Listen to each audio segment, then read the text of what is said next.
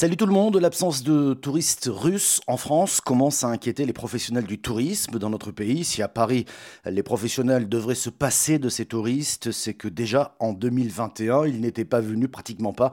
On est passé de 699 000 touristes en 2015 à 165 000 en 2020. En 2019, année qui fait désormais référence, hein, l'Office du tourisme de Paris recensait 391 000 touristes venant de Russie, soit 1% du nombre total de touristes dans la capitale et 2% des touristes étrangers. Sur la côte d'Azur, l'inquiétude est un peu plus palpable. Les Russes sont moins nombreux. En 2019, ils représentaient 6% de la fréquentation étrangère des hôtels et des résidences de la côte d'Azur. Mais la saison estivale, cette année, euh, semble déjà en souffrir. Enfin, la neige, c'est le silence radio, nous dit les échos les palaces de Courchevel où la clientèle russe a ses habitudes, eh bien là-bas, personne ne veut s'exprimer sur les conséquences de ce conflit en Ukraine. Silence radio également du côté de l'Office du tourisme et de la mairie alors que la saison de ski bat son plein dans cette destination d'hiver numéro 1 des moscovites et des Saint-Pétersbourgeois qui représentent d'ordinaire 6 à 7% de la fréquentation. Sachez-le et notez-le, la ministre du Travail, Elisabeth Borne, a annoncé hier que le protocole sanitaire cesserait de s'appliquer dans les entreprises à partir de lundi prochain, 14 mars. Donc, le masque euh, comme dans tous les autres lieux clos, à l'exception des transports et des hôpitaux, le masque ne sera plus obligatoire dans l'entreprise et les salariés qui le souhaitent pourront toutefois continuer à porter ce masque sans que l'employeur ne puisse s'y opposer. Selon le dernier baromètre immobilier des notaires de Bretagne, l'immobilier enregistre une hausse de 12% des prix des appartements anciens et de 11% pour les maisons et pavillons. Le phénomène concerne quasiment tout le territoire breton et le territoire de Loire-Atlantique.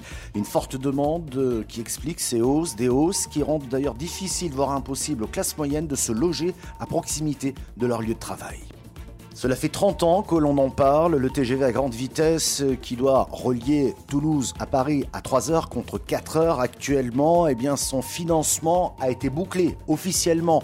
En fait, il s'agit de relier à grande vitesse Toulouse à Bordeaux, coût des travaux un peu plus de 14 milliards d'euros. Ce projet doit être validé en Conseil des ministres. Si tout va bien, la liaison à grande vitesse sera une réalité en 2030. Le rendez-vous du médiateur des entreprises avec un cas concret de médiation cette semaine avec vous, Pierre Pelouzet, bonjour. Cas concret entre une entreprise familiale et un grand groupe de plus de 60 000 personnes.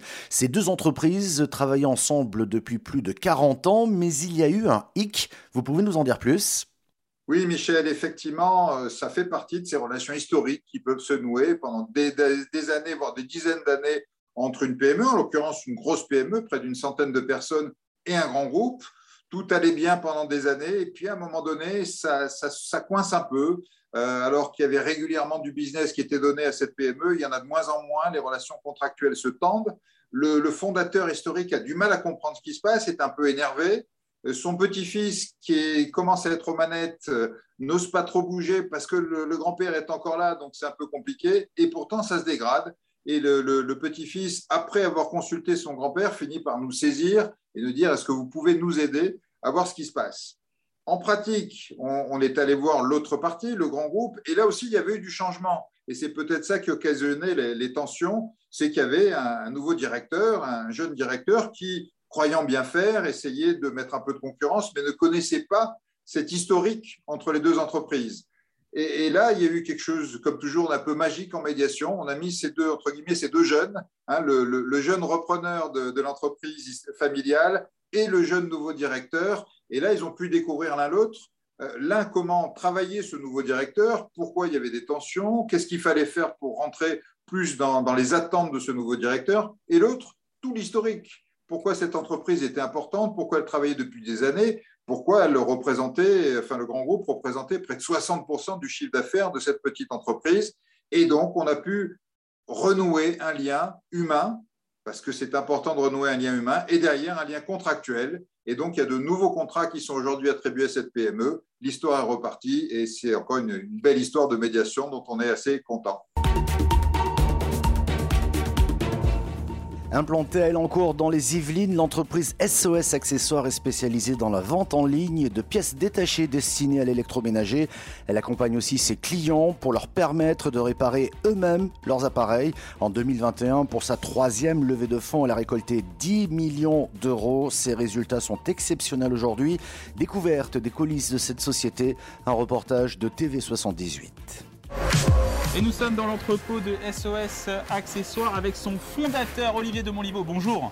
Bonjour.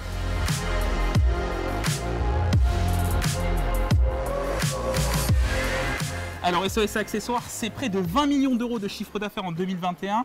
C'est environ 5000 commandes de produits euh, de pièces détachées par jour, c'est ça hein? Oui, chaque jour nous livrons près de 5000 commandes euh, de pièces détachées électroménager à destination des, consommateurs, des, particuliers, pour leur permettre justement de réparer leur lave-linge, leur four, leur frigo, leur micro-ondes, leur, euh, aspirateur. C'est une euh, société que j'ai fondée donc il y a 13 ans maintenant, après avoir travaillé une dizaine d'années chez Darty, chez le leader de, de l'électroménager en France.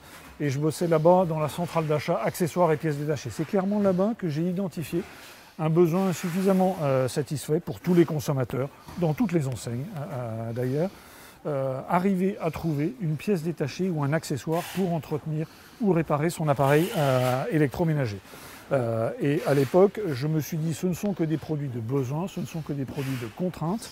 il y a peu de plaisir à, aller chercher en, magasin, donc le canal Internet serait un canal fantastique pour distribuer et répondre à ces besoins consommateurs.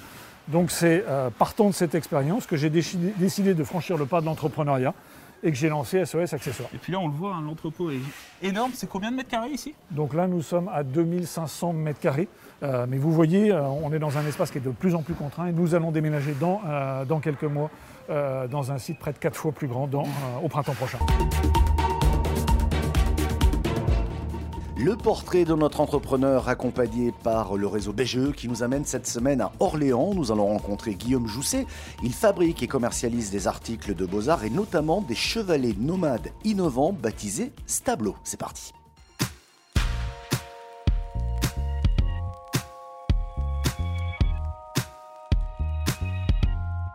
Stablo, c'est un chevalet nomade, innovant, léger, euh, qui s'adresse aux amateurs d'aquarelle et de dessin. C'est vraiment un produit léger que l'on met dans son sac, qu'on glisse partout.